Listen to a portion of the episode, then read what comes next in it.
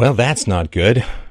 Now, 40% of American adults are obese, and 20% of American teenagers are obese. Now, the obesity epidemic is fueled by a number of things. There's, of course, lobbying of the government to keep the price of sugar high, which then contributes to the subsidization of things like high fructose corn syrup, which is nasty stuff as a whole.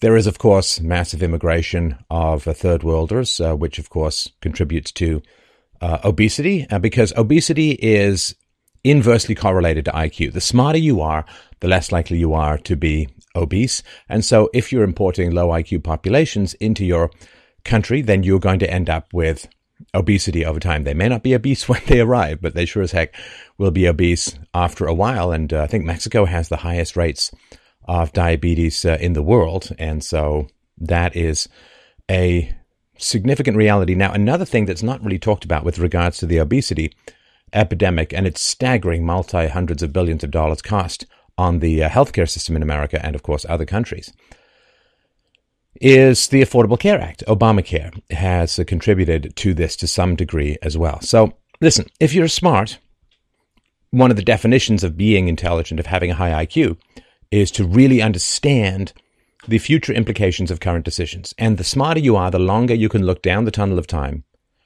and say, what are the consequences in the future of my decisions now? It's why smoking and obesity and uh, some kinds of addictions and uh, dangerous behavior and so on are inversely correlated with IQ. The smarter you are, the more likely you are to be healthy, to have a good weight, to live longer, to not smoke, to not drink to excess, and so on. Lots of exceptions, but that's the general trend. Now, when ACA came in, like before Obamacare came in, you got feedback on your health habits on a real time basis. So you would apply for insurance, and the insurance company would ask you a whole bunch of questions. You know, like how how tall are you? How heavy are you? Um, what are your exercise habits? Do you smoke? Um, what are your do you have dangerous uh, lifestyle habits and so on? And all of these questions would result in a premium. In other words, you got a real time estimate of how expensive your future healthcare costs were going to be. Future healthcare costs are always expensive at the end of life, like half of your, on average, half of your healthcare expenses for your entire life are consumed in the last six months of your life. It's just nobody knows exactly when that six months is until hindsight, so it's just natural cost. So a lot of healthcare expenses are related to how far away is this big cluster of healthcare expenses at the end of your life? If you're living healthily, it's more likely to be further down the road, which means you can pay more premiums, which means that your premiums can be lower. If you're making decisions that are going to bring that end of life cost closer, or if you're making decisions that are going to end up with sort of chronic, um, medicatable conditions, you know, like heart disease, high blood pressure, diabetes, and so on, then that's going to raise your costs sooner.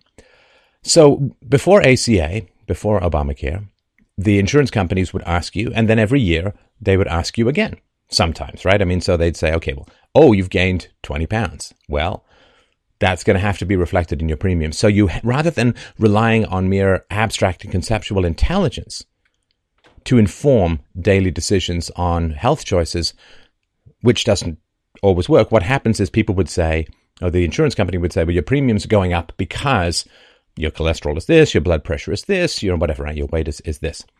And that used to give people pretty good feedback on their current health choices. You got a dollar, like an actuarialized mathematical dollar estimate of the future cost of your current health decisions without having to pay a penny for it. All of this analysis is done to you, uh, to you for free. Now, after Obamacare came in, what happened? Well, Remember, the Democrats want to be able to keep third worlders in America because third worlders generally vote for bigger government, socialized uh, stuff. And one of the costs of healthcare was a deterrent to people coming to America. So the ACA was, I think, in part designed to uh, to deal with that. So after ACA, right, there are two questions in general that the employers are allowed to uh, ask you. Uh, number one is do you smoke?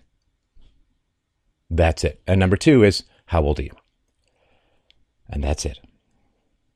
Now, you're not even allowed to ask, are you a man or a woman? Because women consume healthcare resources at a higher rate than men. And of course, this massive subsidy of those who use healthcare the most from those who use healthcare the least was the ba- it basically is semi-socialized medicine, right? Which is why they had to force you to buy healthcare insurance because you had to pay for all of these people who had made bad decisions and 70% on average of negative healthcare issues, like um, healthcare issues, uh, diseases, and, and so on, dysfunctions, are lifestyle related. They're a result of choices that you make, which is good news and bad news, right? It's good news in that things are controllable, and um, it's bad news uh, for people who've made those particular lifestyle choices that result in poor health. So, what happens is when people don't get that feedback on a real time actuarialized basis on the future costs of their current healthcare choices. When a guy who's, you know, 25, who's got a body mass index of 19, who, you know, low body fat, exercises uh, ferociously or whatever, he pays the same as somebody who's 250 pounds and, you know, guzzling diet soda and eating hot dogs and so on.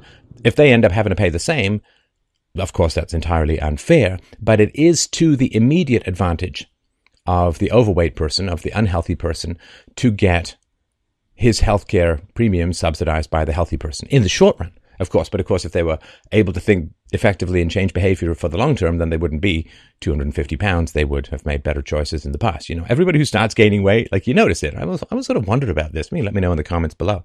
Like if you start gaining weight, don't you kind of notice you can't fit into your pants anymore? You know, you, you, your belt uh, is running out of uh, holes and, and so on. I mean, it just seems wouldn't you kind of notice and adjust your behavior? I mean, if you go from, you know, 175 to 275, I mean, don't you have to keep going shopping for new clothes? I mean, aren't you? Like, it just seems kind of odd. Like, it's not like you don't notice, but I guess some people really don't.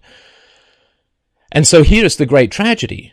Is the great tragedy is this that to use an analogy from driving, and this is more than an analogy, this is fairly well established, right? So when people wear seatbelts when seatbelts are put in cars and they are mandated, like you have to wear them by law. You'd think, okay, well, people are wearing seatbelts, so they're going to be safer. That's not actually what happens. What happens is when people wear seatbelts, they feel safer, so they drive more dangerously. And you end up really not reducing fatalities at all.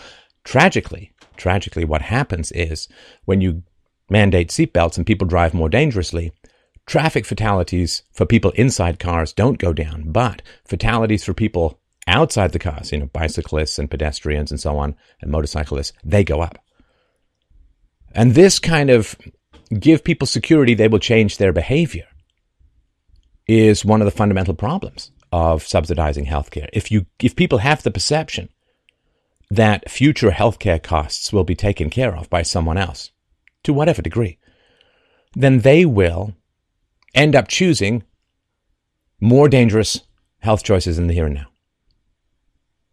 I mean, if you gain weight and your insurance premiums go up to accurately reflect the fact that you're bringing that very expensive period in life for healthcare costs closer and closer, less time to, to uh, pay and uh, more, more need to consume, if you gain weight and you don't get the immediate feedback, which you can't now because you can't even ask people how much they weigh, you can't even ask what gender they are, then you're just going to keep gaining weight. And you're going to say, well, you know, I mean, I guess there's problems down the road, but it's not going to impact me financially.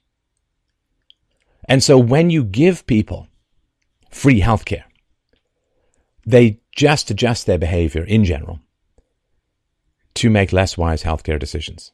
And this is why, like, it's a hole with no bottom. You can't fix it. You can now. It's true that longevity has increased, but that's not fundamentally the result of healthcare. That's the result of you know sanitation, better nutrition, wide variety of other things.